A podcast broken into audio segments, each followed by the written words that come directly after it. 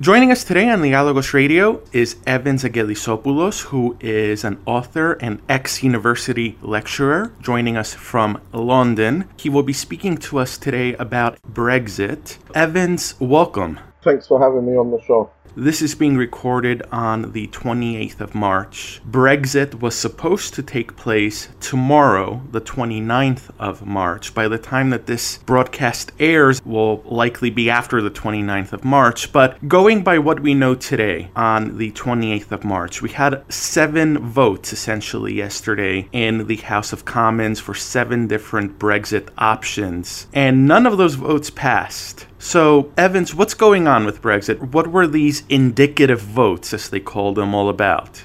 To cut a long story short, it appears that they want to leave, but at the same time to not cut off the umbilical cords that connect the European Union with Britain. So they are inventing a whole series of things to talk and argue and filibuster a process in order to put everyone's hopes down and to get people to not believe that any form of Brexit will ever happen. We've never ever really come across the concept of an indicative vote. Normally, Parliament vote for something, which then becomes law. Now we are having vote after vote, which keeps on changing, and the actual main agreement, May's withdrawal agreement, uh, twice has been voted down. And the problem is that she wants to bring it back a third time and sensing she hasn't got a majority, they've created another set of fake basically votes. The problem as I see it is that to leave the EU is probably a little bit more complicated than first appeared. But on the other hand, it's more to do with political will than to do with real difficulties. The Conservative Party is halfway through its electoral term and it wants to maintain power and popular support by constantly saying they are fighting for Brexit and they are trying to taint the opposition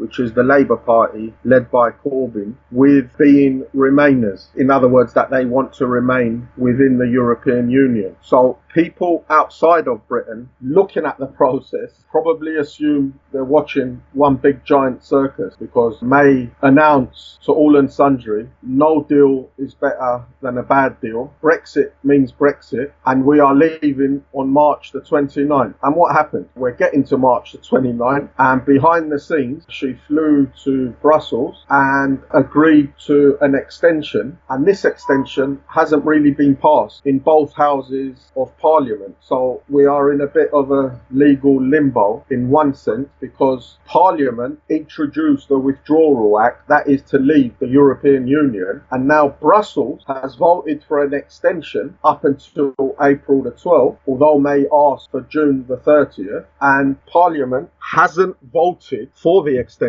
neither has the House of Lords. So May has taken an executive decision to postpone Brexit, and we are now in a sort of constitutional situation where Brussels is overriding Parliament whose aim was to leave the EU, not extend the departure.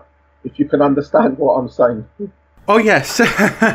I mean it's it's very convoluted, but what it boils down to is that it was actually British law that Brexit must take place on the 29th of March at 11 p.m. And from what I understand, it's actually still technically British law and that Theresa May has taken it upon herself along with the European Union to essentially postpone this departure date unilaterally. But this has not been passed by the two houses. Am I right? Yeah, it hasn't been passed by the two houses. May asked for it to be extended to June the 30th, but the problem the European Union now has is that uh, the decision to take part in the European elections expires on April the 12th. And if Britain hasn't left by April the 12th, that means they will stand candidates for the European elections, which are in May. And this is another problem they have because Farage, who was formerly UKIP, the United Kingdom Independence Party, the man behind basically the referendum vote and the man who in 2014 in the previous European parliamentary elections was the number one party in the UK has created a Brexit party and he has said he will stand if they don't leave before May. And because England has around 70 block votes basically, if the Brexit Party wins a majority of them 70 votes, and we look at what is happening within the EU, Salvini and the Five Star Movement are probably going to win a majority in Italy, and then we're left with France and Germany. Germany's got 99 seats, and I think France has got about another 70. So if Le Pen in France gains a large percentage of Euro seats, and the AFD in Germany takes out a chunk of Merkel and the SPD's votes, then out of the four big powers, a majority could end up being from the Eurosceptic wing. And this will obviously create issues for the European Union as a whole. Now, let's not also forget that Merkel has been on record as stating that she wants an orderly Brexit. She did not say she doesn't want Brexit. She basically said we need an orderly Brexit. And from that, someone can understand that they are playing games and the games are probably more internal to the British political situation than external.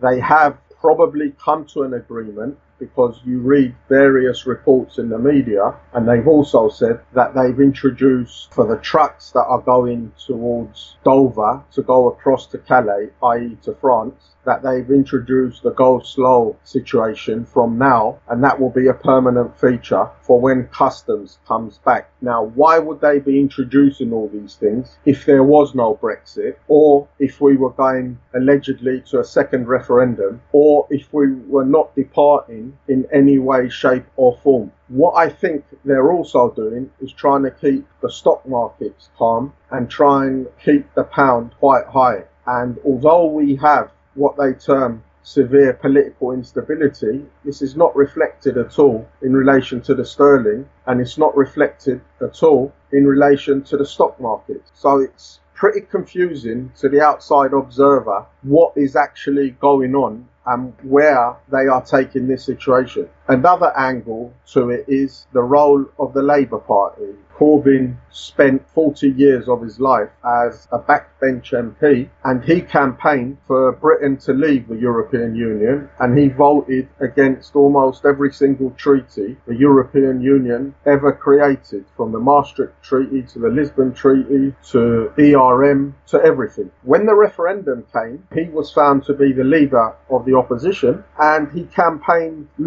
lukewarmly for Remain. And the problem he has is that within his party, the majority of his MPs are for remaining in the EU. But the majority of where the MPs actually are, their constituencies, because the British parliamentary system is different, say, from the Greek one, uh, it's constituency based. So, people vote with specific areas for an MP, not based on party list. So if the MP is on record as being a Remainer, if another election occurs, they will lose their seat if Brexit hasn't occurred. And the majority of Corbyn's MPs are in Remain areas. And we've also noticed that from his own party, various MPs like Chuka Umunna and David Lammy have organised pro EU demonstrations in the last couple of years. They had a quite a large one last Saturday where around two to three hundred thousand people marched in London with EU flags and they were allegedly campaigning for workers' rights. And this is where you fall off your chair trying to believe the nonsense they were coming up with because everyone has seen what the EU did to Greece by destroying the labour movement there, creating 40% unemployment, sacking people left, right, and centre, forcing half a million to leave the country. But allegedly, the European Union upholds uh, standards and rights. Well, we haven't seen that in what they did in Greece, and we certainly haven't seen it with what's been happening in the UK. And part of the reason why so many people want Brexit is primarily because of the millions of people that have arrived in this country over the last two decades, which has put a massive pressure on housing, on jobs, on the health service, and on the school system. People cannot cope with the situation. So it's quite ironic that the people who want to remain with the EU, on the other hand, are also moaning about the situation in England when it's the EU that is partly or probably the majority of it to blame for the situation that has arisen because for your listeners who don't know, the EU was created based on four principles. The principles of freedom of movement, capital, services and trade and it was the Conservative Party with the German political class in the 1980s that introduced the four pillars of the EU. They were then known as the Single European Acts. And what they wanted to do was basically give a proper foothold to big business for cross border trade and to basically get rid of all the differences between states in order to create the United States of Europe with one currency, one parliament, and one set of politics. But the problem with that is, is that Europe is unlike America, primarily because European countries are many and varied and far between in terms of economic development, and they have a language issue. Although America has different nations living within it, the language issue was centralized from early on, and English was the dominant language. If you look at the EU, it's what at current state, 28 nations, and all 28 of them have got a different language. Although people do learn English in schools, not all of them can understand it, and not all of them are on the same level to be able to communicate and to change all the legal, judicial, and social systems over to centralize it all. And that's the problem that what they are trying to do to Europe via the EU is something which I think is pretty much impossible. It's too complicated. And we have so many differences. Most people don't even know that we have 28 nations. We have 19 countries who have adopted the euro. And I think nine have national currencies still, but they call it the EU. And when you look at the wage differentials, at the bottom end, we have, say, Bulgaria, where the average minimum wage is probably 250 to 300 euros. And then we have Luxembourg, where the minimum wage is 2,000 euros. So we have a differential of almost times 10. How can all that become the same?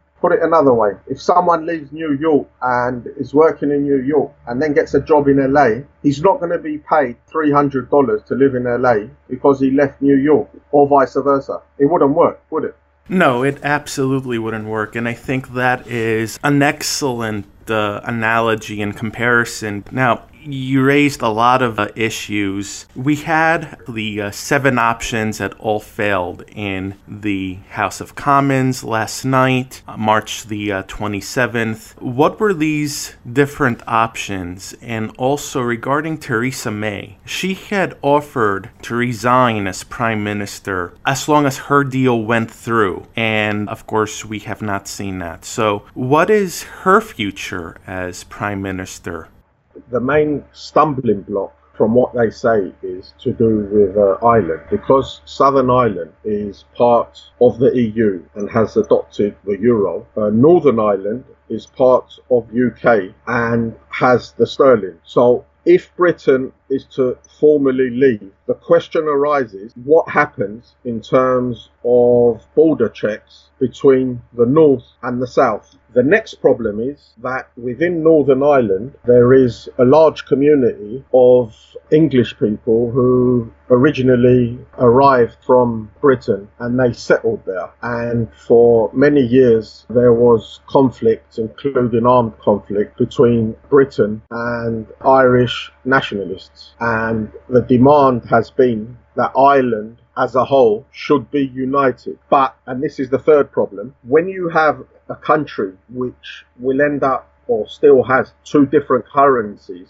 As Britain was part of the EU, there was no need for border checks or for customs posts between North and South.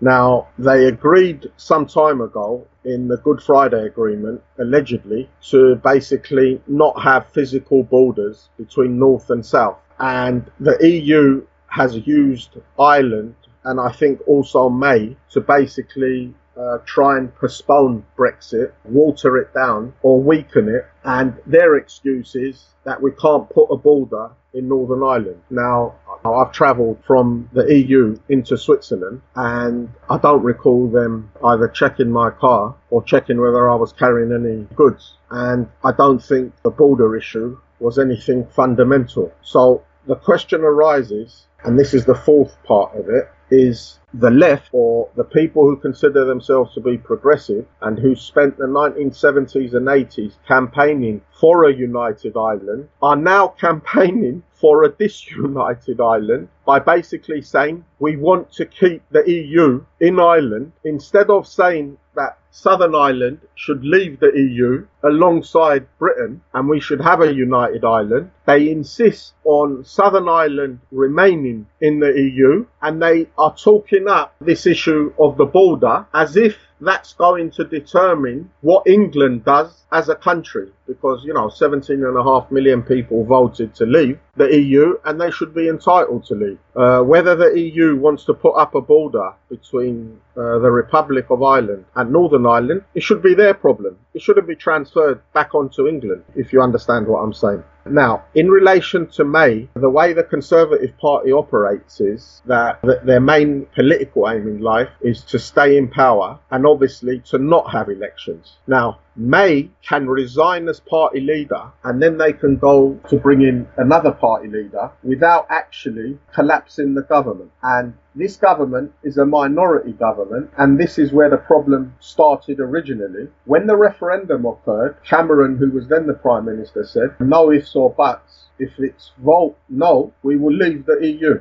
What happened next was they spent a whole year not enacting the Withdrawal Act, which is the act which allows countries to formally leave the European Union. And he resigned his position. May, who campaigned for Remain, took it over. And then a year later, from the referendum, she announced elections and she deliberately did not campaign vociferously for Brexit and she lost uh, seats and became a minority government relying on the votes of the Northern Irish DUP. And the Northern Irish DUP obviously does not want the border and they're refusing to agree to her withdrawal act. And May said, I'll resign from my position, someone else can take over, but please vote for my deal. Now, there's two ways of looking at this. It's internal party politics, or it's another form of pressure to the EU to basically agree that Northern Ireland can have a special status and there's no need of putting a border between the North and the South. And then her agreement will be voted by the rest of the Conservative Party. The question now is, why did she originally go for an election? She didn't need to because they already had a mandate and they had the referendum. She could have governed and said, we're going to leave and had her majority and won. She didn't do that because I think they wanted to have an excuse to extend the Brexit departure so it has a psychological impact on people. Now remember, before Britain joined the European Union or the EEC, a lot of the sea coast in the north was its own, but then it was shared with the rest of the country surrounding it. And now fishermen have said, you know, they will get on their boats and then go and fish in waters which are designated as being EU, so they can be arrested. Truckers have protested in various parts of the UK in a go slow movement. So they drive on the motorway slowly and they have their flags and they said we want Brexit now. May is creating a political vacuum which inevitably will be filled. If she doesn't grant Brexit in any shape or form, probably there will then be some type of crisis. And I think in order to avoid that type of crisis, they will probably come to some type of arrangement behind the scenes because for the first time we have reached, you know, what a German saying is better a horrible end than a horror without end. In other words, I think both parties now want to separate. They want the divorce because Brexit has dominated the EU to such an extent. Every other day is Brexit this, Brexit that, Brexit the other. And I think now the EU has had enough because they want to launch on their path, which is basically to create a mini United States of Europe to create their own little army and to centralize the rest of the countries which haven't joined the euro to bring them into the euro and then bring in allegedly, you know, the Western Balkans countries like Albania. We're seeing all of these machinations taking place behind the scenes. And the way that this manifested itself, as I mentioned earlier, was with these indicative votes, which were actually eight, as I have the uh, results open in front of me right now, canceling Article 50, which would essentially mean no Brexit, lost 293 to 184. A second referendum was rejected 295 to 268. Enacting a customs union agreement lost by the closest margin from what I see here 272 to 264. A Norway style Brexit lost 377 to 65. The Labour Party's Brexit proposal lost 307 to 237. The Malthouse Compromise, which I think maybe you'll have to uh, explain that to us, lost 422 to 139 a common market 2.0 as they call it over here lost to 89 i believe to 188 and then no deal on april 12th the new deadline that the european union agreed to was rejected 400 to 160 now aside from all of these different indicative options some of which I'll admit I'm not even familiar with. What seems to be interesting about this is that rejecting no deal which has happened twice already, doesn't actually mean that there won't be no deal in the end, and that there won't be a no deal Brexit in the end. Am I right? Yeah, well, but basically, this could be an issue of transferring blame to a third party because reports have surfaced that when May went to Brussels to get an extension for the Withdrawal Act from the 29th of March to whenever she wanted, the 30th of June, apparently three countries refused to grant the extension. Uh, they haven't said which the countries are, but they've hinted that it could have been Italy, Hungary, and Lithuania. Now, that in and of itself explains that if an agreement isn't made with the EU, the Withdrawal Act is still an act of parliament. So extending it doesn't doesn't stop it. It just suspends it in time for a bit. But the act is still there and you've got to look at it from a different way. If the EU says you voted for the Withdrawal Act,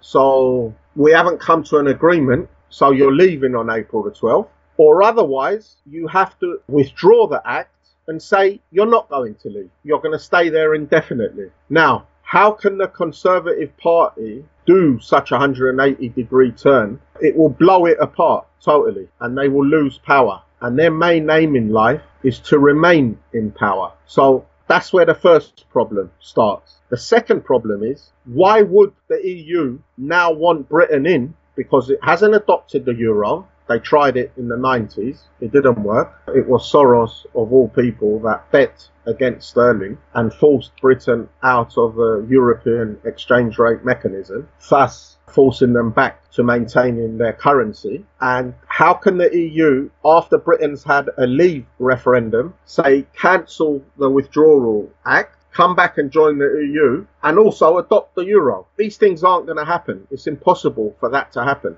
The, the, other thing they've been talking about, a second referendum, you know, they call it a people's referendum, which is an absolute joke. Because, I mean, who voted last time? Was it pianos? I don't know. Was it animals? Who voted last time? It was the people that voted. And 17.5 million voted. The people's referendum has never once got a majority in all these indicative votes. So let's forget that one. This Malthouse Compromise, I don't think hardly anyone knows what it is, something to do with Malta. And the other ones are just a variation on the theme. Technically, there's only two proposals that can be agreed is the no deal and May's withdrawal agreement. No other proposal out of all of them I think are going to come to fruition, but they're just bandied about. So I don't know, they can have something to talk about. Now, on the topic of Theresa May, we had mentioned a few moments ago that she offered to step down if her deal was approved. Let's assume that one way or another, whether her deal is approved or not, she steps down, she resigns. Who from the Conservative Party might be her replacement? Normally, what happens is they might normally find an interim leader who runs it up until the next elections, and then they might put someone else in. It's a bit difficult to say. I mean, you know, there's various candidates. Michael Gove is one of them, Boris Johnson another, Sajid Javid another. The problem that exists is that about two or three months ago, the Conservative Party had a vote of confidence against May. Half of her MPs voted against her. So the party is split down the middle. So if they put in or someone who likes the EU as leader, the other half of the party aren't going to like him. If they put in a Brexiteer, like say Johnson, the other half of the party that's remained aren't going to like him. So it's basically, I think that they're buying time. It's too early to go to the next election and probably too early to choose a person to lead the party. And I think what will keep the Conservative Party with a fighting chance is that it has to grant a form of Brexit and then they will spend the next two years because remember the Withdrawal Act stipulates that there is still another transition period for two years. So nothing changes 100% but change occurs sort of gradually. Like from the 1st of April, in a few days, all EU citizens in the UK are going to be obliged to register to get status of residency. This is a precursor to basically reintroducing uh, visa at the airports. Now that doesn't mean that you have to go and pay £10 for your visa and wait in a big queue. This will all be done electronically, like you book a flight and you have to hand over your passport details. There'll be another box for a visa, which you just tick and their computer systems work out from which country you're coming and what reciprocal agreement the UK has with that country, and it will be like fast track. So, with the technology we have, they have presented a situation that immediately millions of people in England will all be thrown out, and immediately they will lose status because of Brexit, uh, which is totally absurd. It's absolutely ridiculous. So what I think they're doing is they want someone obviously to take over. They don't know who yet. And this person is going to go into the next phase of negotiations with the EU regarding the withdrawal agreements that they have because obviously they also want to check that their systems are up and running because what they've created is a just in time production system where they've unified a lot of markets for goods. And if customs checks are required, even electronically, this has to be tested by the companies involved and obviously to get the things up and running. And then we also have the other issue of VAT, which, as you know, goes to Brussels and then companies get the money back once Britain is not part of the EU, there's going to be an issue related to value added tax as well. So there's a few things they have to even out. So they've given themselves another two years transition period. At the same time, Britain will probably be doing deals with non EU countries, primarily Trump is already jumping at the bits to say that Brexit can work and we will have a deal with England straight away, which is the exact opposite of Obama, who campaigned for Remain during the referendum and said uh, Britain will be at the bottom of the pecking order to do business with America, which is again totally absurd. So all the predictions they've said that the sky is going to fall, there's going to be a plague of rats, locusts, the sewers are going to overflow. They've even come up with rocks are going to fall from the sky. And because we're not part of the European Space Agency, we won't be able to block them. They said women's tampons are going to run out. You know, they've said so many things that they've saturated the people with a barrage of propaganda. You obviously remember when we had the referendum in Greece against Juncker's plan. That lasted what? A couple of months. Here, it's been going on for three years, and the propaganda has been as ridiculous as the Greek one and as intense. And this is where I come up to another irony. On the left side of the Brexit debate. Within the UK, we have uh, ex Syriza MPs going up and down the country having meetings to basically campaign for Brexit. And the same people during the Greek referendum or during what became known as the sort of Grexit referendum didn't say anything about a return to the drachma or we, we need Grexit when uh, they closed the banks down in Greece and they didn't allow the pensioners and everyone else to get their money out. This is one of the weapons that the EU doesn't have against Britain. It cannot do anything to the UK. The UK is a massive importer of European goods. If the EU puts a whole bunch of tariffs, British exports, Britain can put tariffs on EU exports, and because they sell more of their stuff here, the extra money they can make, they can then pay to the exporters as a subsidy for the loss of money they have when tariffs have been imposed. They've reduced this whole argument to basically the percentage of tariffs when in reality it's more to do with population movements, population transfers, and the differences with national economies. But the whole argument has been framed as to what tariff is going to be imposed on British beef being exported to France, as if that is the main issue, which it isn't.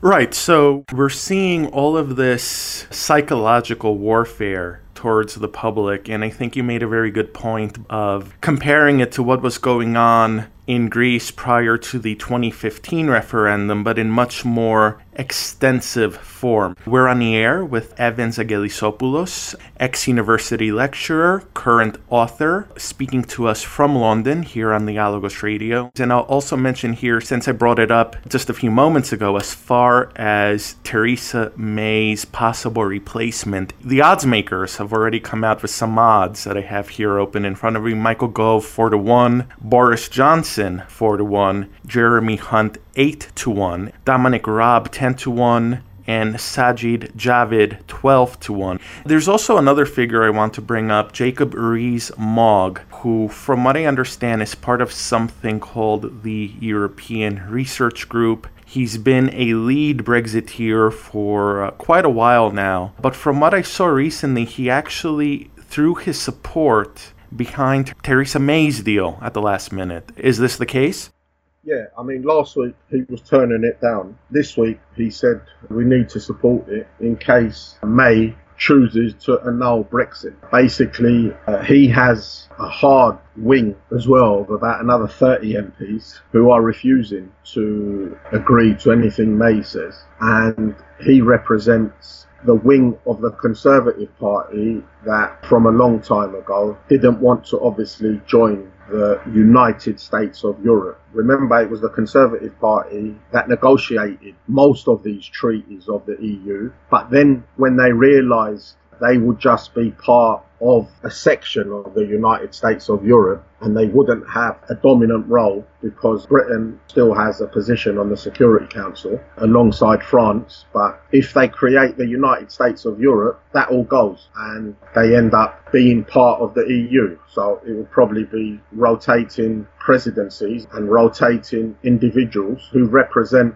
the EU as a whole. And because of its global role and the fact that it also became a financial house. In other words, if you look at the EU, France is considered to be the sort of agricultural behemoth of Europe, Germany the manufacturing centre, and Britain the financial powerhouse. If those three countries can't come to an agreement and unite around it, then you'll never get a proper EU. And because they never had a proper agreement, Mogg, who actually originates from the financial houses, who runs a hedge fund, basically wants independence of monetary control from Brussels he doesn't want to be dictated to by whatever Brussels comes up with because he feels that Germany uses satellite countries around it and because it's got a larger population and because it's had a historic relationship with France, they outmaneuver and win the votes and then Britain doesn't have a say. And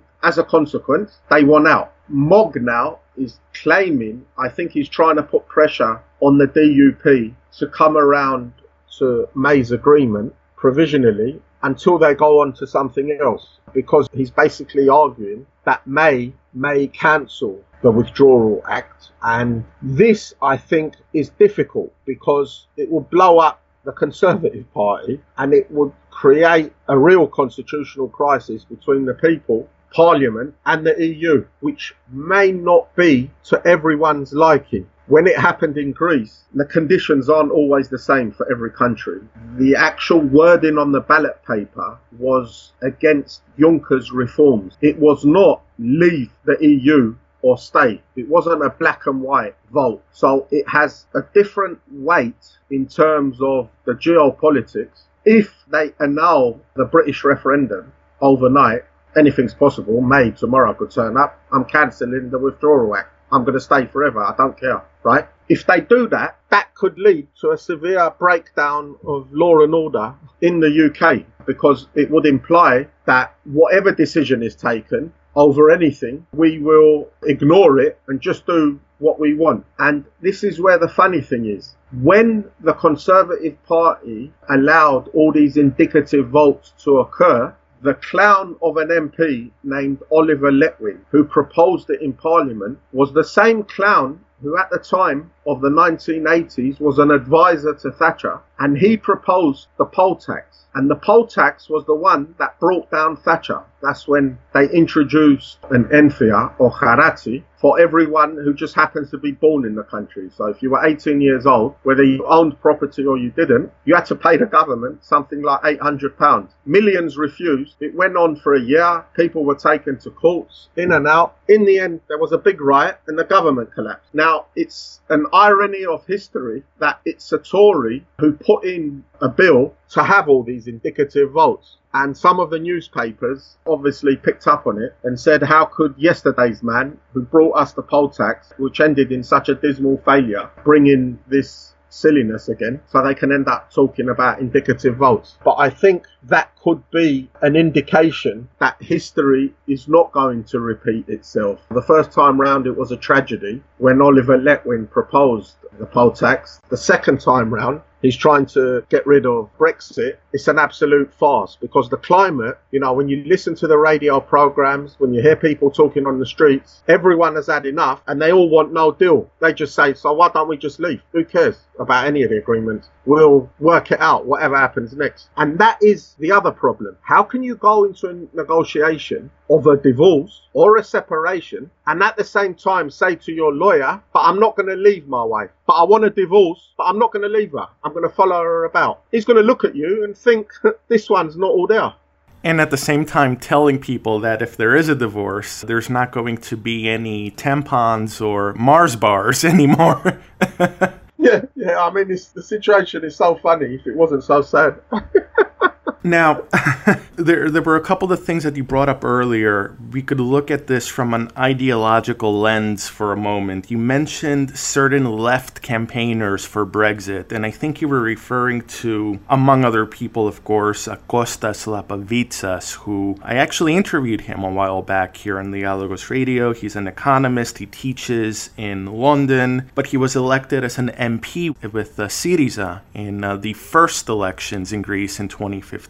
And he was an individual that was talking about a radical economic plan for Greece, for Grexit. Within a few months, there was a transformation. He suddenly became a, a candidate with Syriza, and he was talking about mild Keynesianism, and he was ruling out Grexit. He was talking about staying in the euro and changing Europe from within. And now we see him campaigning, along with others, of course, from the left side of Brexit. So I, I, thought that was interesting. But one thing that I think bears noting over here is that many times in the media, and we've seen this in the past couple of years, and this is often conflated with the election of Donald Trump in the US and with the rise of Euroscepticism in Europe in general, with the likes of Salvini in Italy and Orban in Hungary. Many times Brexit is associated with the right or the far right, some would call it with racism, that it was just a vote against migrants, which means that it was actually people revealing their inner racism. And yet, there has been, from the beginning, not just recently, a left wing argument in favor of Brexit and in favor of workers' rights. And there's been campaigners on the left for it too. Am, am I correct?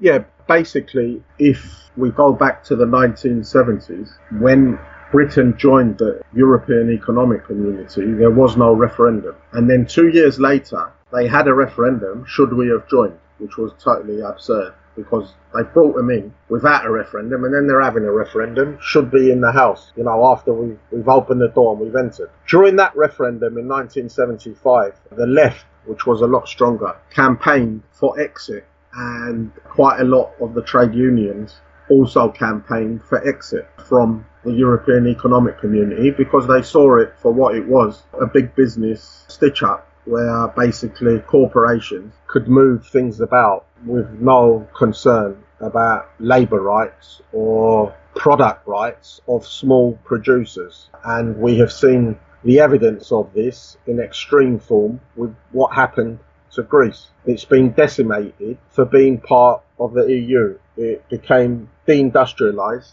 It became a net importer and throughout the agricultural sector, the EU reduced it from around 30% from which it was before it joined to about 7 or 8% now. Now, in England, the main trade union which has campaigned against the EU has been the Railway Workers Union, and British Railways were the first ones privatised out of all the ones in the European Union, and we ended up with around 40 or 50 different companies running different parts of the railway. That then led to various crashes and a lot of people dying, and then the government was forced to basically spend double the money that it did before maintaining the tracks. And the private companies basically just had the trains and collected the money. And the cost of maintaining the infrastructure fell onto the taxpayer. And these private companies have increased the prices so much where we have for instance one route in london from london victoria to gatwick airport you know it's a what 25 minute journey i think it's the most expensive per mile journey on the planet out of anywhere. And it's a monopoly. So they claimed they were going to have privatization increases competition. And what did they do? They created private monopolies and sent the costs of the infrastructure back to the government, which is, I was reading recently, you know, what they're trying to do in Greece as well with the privatization of the water. They want to sell off the water company. That means the pipes and the water that goes into people's houses. But the big cost, which is sewage and the sewage pipes and the waste, to remain for the government. So basically, a private individual gets a government backed loan to be handed over a company that generates money. It goes from basically a state monopoly to a private one, and they just make money. So the RMT has campaigned vociferously for years against the EU, and they're the only ones who basically say five things which are correct. And the problem is that they are an absolute minority. Most of the other unions are either co sponsored or co funded by Brussels. I mean, we had the absurd situation at the end of last week where we had the British TUC, which is the Greek version of YESER, the Trade Union Federation, had a joint meeting with a confederation of British industry, their leaders, and said, we don't want Brexit. So, I mean, you know, 17.5 million people voted for it, but they don't want it. Well, one can tell why. The directors of the CBI, they're all on, you know, one or two million pound salaries and the head of the TUC gets around £200,000 salary, and she also gets all these Brussels grants. So obviously, she's going to run the line of he who pays the piper calls the tune. So my opinion is the mistakes that have happened is that UKIP should have campaigned in 2014 on the streets when they got a big vote. That would have reinvigorated a section of the left to also do some street campaigning, and they have left the situation alone to such an extent that the only people who are now demonstrating on the streets are the Remainers. Tomorrow there is allegedly going to be a couple of leave demos, and this is where the government plays politics again because certain sections of what are termed the far right around Tommy Robinson and what was the English Defence League, they're going to be on the demonstration asking for Brexit. Now, the government easily will say, oh, these are all fascist Nazis, so anyone who supports Brexit is that, without actually saying that creating a United States of Europe under German and French leadership is basically recreating the Fourth Reich. And we have seen how they turned Greece into an abject colony where its budget is first written in Brussels and then faxed to Athens in English, and it isn't even translated for the MPs to vote for it. When we have those things going on and you talk about fascism, avoiding what Brussels is doing, then basically you're using the excuse of fascism to implement, you know, an extreme right wing neoliberal agenda, which is what the EU is. And they've also ignored the fact, and this is why people like the EDL arose in the first place. In the 2000 decade, the Labour Party embarked on a project of bringing in as many people as possible into Britain. They made agreements first to allow Eastern Europe to come in in 2004. For instance, Poland. Polish people were allowed to come to the UK prior to them being allowed to work in Germany or France. And in 2011, Britain also opened its borders to countries like Bulgaria and Romania first before anyone else. And these population movements were massive.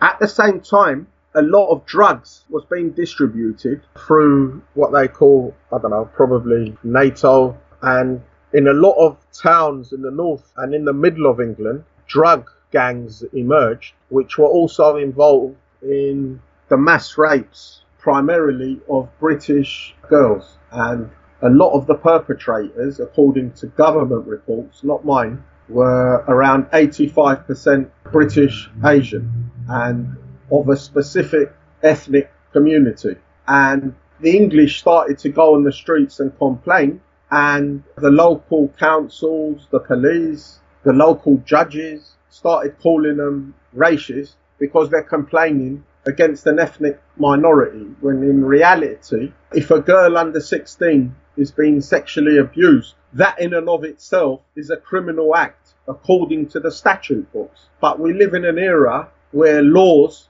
are what the state chooses to be and what the state doesn't choose isn't a law and they invent another story. That's why I said they're trying to taint the whole of Brexit as being a race vote, when in reality it's a class vote against globalization and the freedom of movement of capital in bringing in labour or bringing in money, no questions asked. And people want, and that's one of the slogans of the Brexit campaign, to take back control, whatever that means. In other words, they want to say in what is going on. They don't want things just to continue as they did before, no questions asked. And if you raise an objection, people don't want to be branded with the easy phrase of racism, which is quite easy to throw out. And obviously, this is how they've tainted the Trump administration before he even came to power. They've tainted Brexit. They've tainted like the Orban regime and they've tainted Salvini and the Five Star Movement. In other words, people that question what is going on, why is it happening, is there another way, cannot, by the very nature of just putting questions out, to be branded a racist. And for people that don't know their history, because the left wing history has been buried in a mountain of lies, uh, Marx, who created a movement 150 years ago called the First International in Europe, was a German emigre living in, in England, he campaigned for something known as revolutionary repatriation. In other words, people should not just be allowed to arrive in countries without asking the people living there whether they need them, require them, or why are they coming? In other words, why should a British railway worker accept another 50,000 railway workers from Poland. Does that serve him any purpose? If the jobs don't exist, that increases competition at a low level. And then the person who's grown up here loses his job, loses his income, loses his life. And the person that has arrived may be living in a shed, maybe sharing a room. He doesn't want to start a family. He just wants to collect money. Now, if this is all they want well, people don't want it anymore. And that's why they voted for Brexit. It's a class vote, not a race vote. Right, and we've seen, as you mentioned, all of those accusations against those who elected Donald Trump, against those who support leaders like Orban and Salvini and the Five Star Movement. That being said, of course, uh, Trump uh, seems to be supportive of Brexit. In fact, the Trump family seems to be supportive of Brexit. Even Donald Trump Jr. came out about a week ago essentially trolling Theresa May on Twitter, if I'm not mistaken. And of course, Trump has a good relationship with Nigel Farage as well. And Trump has been talking about the possibilities that exist as far as creating an economic deal between the United States and the UK. And it's interesting, by the way, you mentioned that those three countries that were against giving an extension to the UK to postpone Brexit even by a couple of weeks, I believe you mentioned Italy, Hungary, and Lithuania. So we're talking right there about Salvini, Orban. So there is an axis here, but I think you've also explained clearly that there's a very strong and a very legitimate left wing argument in favor of Brexit as well, and one which, of course, the news media likes to overlook, likes to ignore. Now, one thing you mentioned very early on was about how, despite all of this talk of there being a constitutional crisis and a political crisis in the UK, and that Brexit is, or even just the threat of Brexit, is wrecking the British economy, the sterling has not only held steady, we've seen it going up on many occasions. Uh, after certain votes in Parliament and so forth. There's also been um, some that have been arguing that the City of London, the banking and financial center, is actually in favor of Brexit as well, or at least that there's some elements there in the city that favor Brexit. So, what do you think is going on as far as the markets are going, and if they're perhaps being manipulated over this Brexit issue? When the referendum happened, uh, sterling took a hit. It was probably overvalued. It was around one sterling to one euro forty, and then at one stage it almost ended up being one to one. And they started talking about sterling will end up being 90 cents. Then some equilibrium returned, and it's now gone up to about 116, 117. Probably its proper amount is probably 125. So I think they have manipulated it a bit down. But what we're observing now is that the agreement is not happening and there are all these discussions and debates and it seems to have zero effect either on the stock markets or on the value of sterling. I followed it for the month of March, the Brexit month, and it, started to go up a couple of months ago. It was 107, it even dropped down to 106. So these things are happening, so it's pretty weird. If the explanation is some people have said it, that Brexit won't happen. That's why sterling is getting strong. I can't see it that way because I think if and when the European elections occur, there's going to be other changes within the EU. In other words, Merkel may officially move out of the presidency. She's already moved out of the party. If she gets a drubbing in the Euro elections, it might be time for her to just go the Euro Parliament after May will have changed. So it will be a lot more favourable to what happens here. And all them clowns that have dominated the EU for the last five, ten years, Guy Verhofstadt, Juncker, and have come out with all them ridiculous statements constantly, will have gone by October, I think. So if we look at it, and if the theory is correct that Trump wants a sort of nation state based EU, not an open borders, constantly expanding, globalizing EU, then the conditions are coming where the Eurosceptic bloc within the EU will end up being in alliance with the USA because now it's sort of out of sync. But the time is coming. I mean, we recently read about a law in Italy where Salvini passed a law, the right of self defense which is an American law, but doesn't exist in Europe. So if someone is to enter your house for no reason whatsoever and you feel under threat, you have the right to defend yourself. Within the EU, the rules are someone enters your house, does whatever they want, and if, say, the outcome is bad and the person happens to die, you're immediately arrested and you're put up on charges of excessive force. But I mean, you know, if your life is under threat, what does excessive force mean? People interpret it in different ways. There isn't one way of interpreting it. But why is that person in your house in the first place? It's the fundamental question. Right, absolutely. So I do think we are seeing this political shift in Europe, and I should even add that it looks like Steve Bannon is working in Europe to uh, put together a coalition of these Eurosceptic parties and movements in different countries. And despite that much publicized uh, tiff that he and Trump had, it looks like he's 100% in line with the Trump administration's perspective, uh, if you will, or policy on this issue. Is that what you see as well?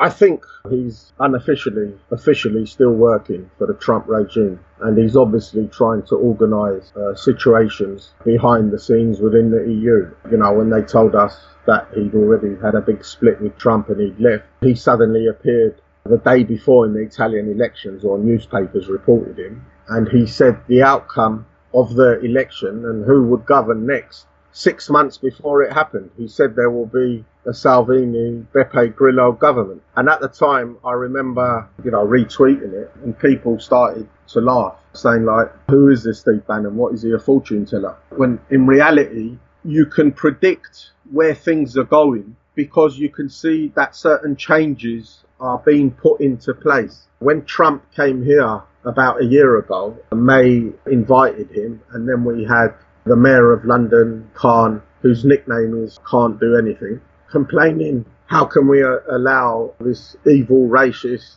American to come, despite the fact that Trump hasn't really started any wars. Obama started about seven, or continued seven wars big time, but no one complained about him. He said he didn't want Trump to come. Then you had the Speaker of the House who said the same, and we noticed when Trump arrived, he attacked May and said she can't negotiate Brexit properly. She's useless. And this was the night before they were going to have a joint press conference. And she turned up to the press conference. Obviously, there's a reason. Her husband is a big shareholder in one of these arms industries.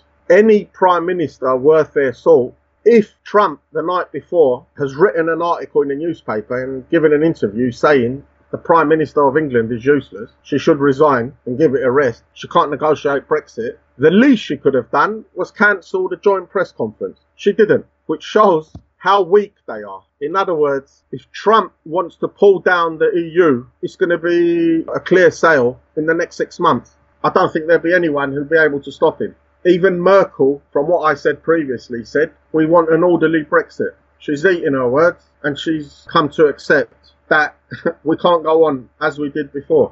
So, one final thing before we uh, close out, as we're running out of time. There was an interesting article just the other day on Zero Hedge about what might happen if a second referendum is held. You know, this seems to be the great big hope of Remainers having a second vote where they seem to be certain that they will overturn the first referendum. And yet, uh, according to this perspective at least, published by Zero Hedge, that doesn't seem to be too certain an outcome at all, and that perhaps it's more likely that a no deal Brexit, if uh, such an option was presented via referendum, would actually emerge victorious. In your estimation, what do you think might happen if, hypothetically, a second referendum was to take place? I don't think they would want a second referendum because it creates a constitutional anomaly because the, the decision of the first referendum was never enacted. To do this now properly, they would have to leave and possibly three years later have a second referendum if they wanted to to go now for a second referendum when they haven't enacted the first one will break the political parties apart. You know, people, they won't vote for the Conservatives easily or the Labour Party. It will create a big mess. I think the concept of the second referendum is just bandied about so it can give a sort of pressure valve to the EU globalists that exist so they can have something to aim for, which they'll never get to uh, because you can't technically be pushing for a second referendum for so long and it not happening. And May has an argument nowadays to basically say that Parliament hasn't voted for it twice. There's no majority for a second referendum. So I think we have to discount it. You know, it was just created as a way to keep the EU crowd active. Evans, we're out of time. I'm glad we had the chance to have this discussion today. We didn't get to non Brexit issues, but we can always uh, do that another time. So thanks for joining us, and uh, hopefully, sometime soon, we'll have a chance to discuss the outcome of Brexit, what will happen in the next few weeks, and also developments perhaps in the Balkans and elsewhere. Definitely. Thanks very much for having me on your show.